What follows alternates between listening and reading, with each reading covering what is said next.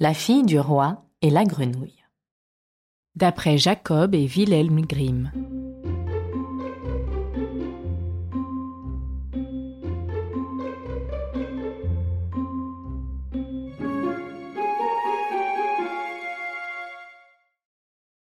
Dans des temps très anciens, alors qu'il pouvait encore être utile de faire des vœux, vivait un roi dont toutes les filles étaient belles.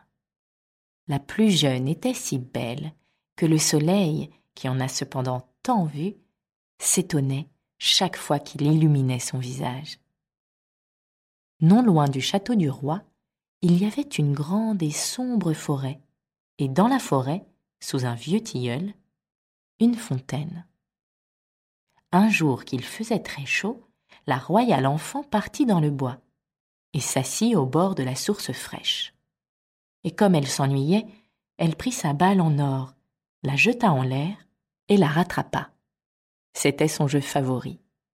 Il arriva que la balle d'or, au lieu de revenir dans sa main, tomba sur le sol et roula tout droit dans l'eau. La princesse la suivit des cieux, mais la balle disparut la fontaine était si profonde qu'on n'en voyait pas le fond. La jeune fille se mit à pleurer, à pleurer de plus en plus fort. Elle était inconsolable. Comme elle gémissait ainsi, quelqu'un lui cria. Pourquoi pleures-tu, princesse, si fort qu'une pierre s'en laisserait attendrir? Elle regarda autour d'elle pour voir d'où venait la voix, et aperçut une grenouille qui tendait hors de l'eau sa tête grosse et affreuse. Ah. C'est toi, vieille barboteuse, dit-elle. Je pleure ma balle d'or qui est tombée dans la fontaine. Tais-toi et ne pleure plus, dit la grenouille. Je vais t'aider. Mais que me donneras-tu si je te rapporte ton jouet? Ce que tu voudras, chère grenouille, répondit-elle. Mes habits, mes perles et mes diamants, et même la couronne d'or que je porte sur la tête. Je ne veux ni de tes perles, ni de tes diamants, ni de ta couronne. Mais si tu acceptes de m'aimer, si tu me prends comme compagne et camarade de jeu, si je peux m'asseoir à ta table à côté de toi, manger dans ton assiette, boire dans ton gobelet et dormir dans ton lit, si tu me promets tout cela, je plongerai au fond de la source et te rendrai ta balle. Mais oui, dit-elle, je te promets tout ce que tu veux, à condition que tu me retrouves ma balle. Elle se disait.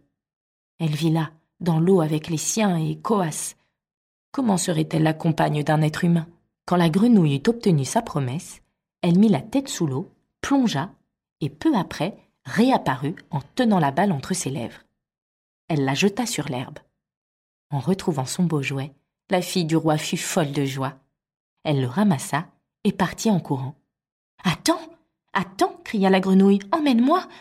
Je ne peux pas courir aussi vite que toi mais il ne lui servait à rien de pousser ses koa, koa, koa, aussi fort qu'elle pouvait. La jeune fille ne l'écoutait pas. Elle se hâtait de rentrer à la maison.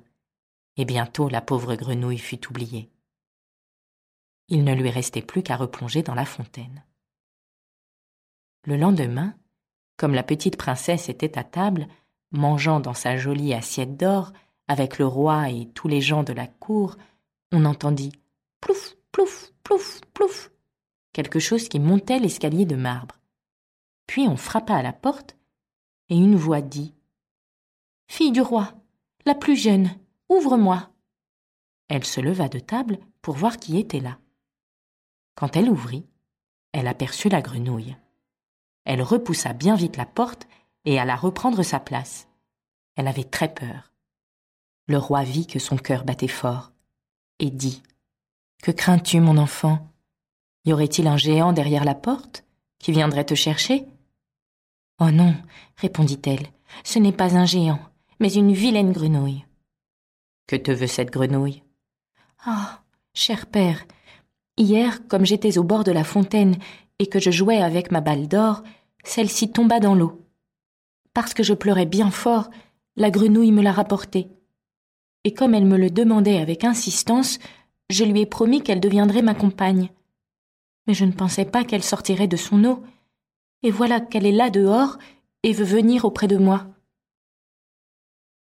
Sur ces entrefaites, on frappa une seconde fois à la porte, et une voix dit Fille du roi la plus jeune, ouvre-moi. Ne sais-tu plus ce qu'hier au bord de la fontaine fraîche tu me promis?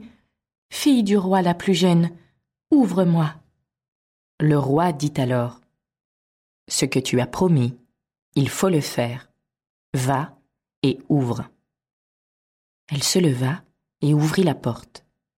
La grenouille sautilla dans la salle, toujours sur ses talons, jusqu'à sa chaise.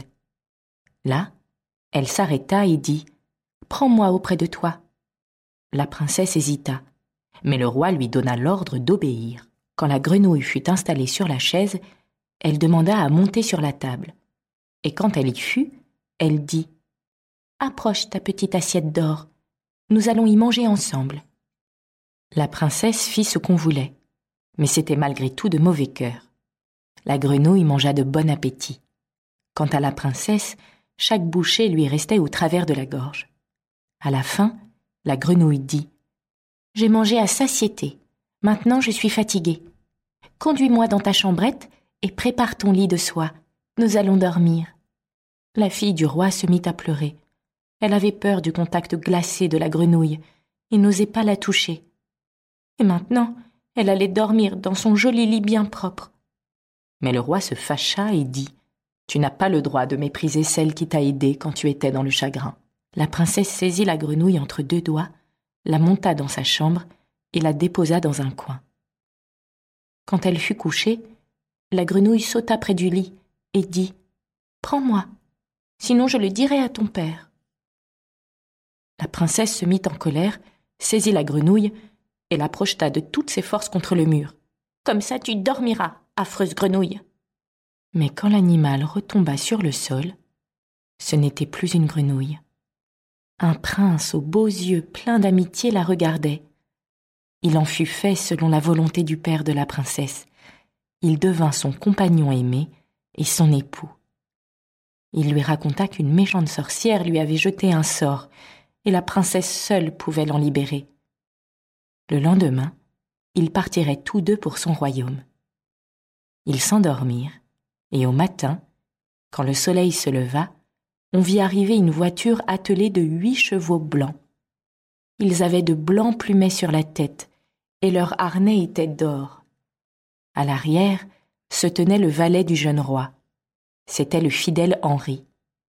Il avait eu tant de chagrin quand il avait vu son seigneur transformé en grenouille qu'il s'était fait bander la poitrine de trois cercles de fer pour que son cœur n'éclatât pas de douleur.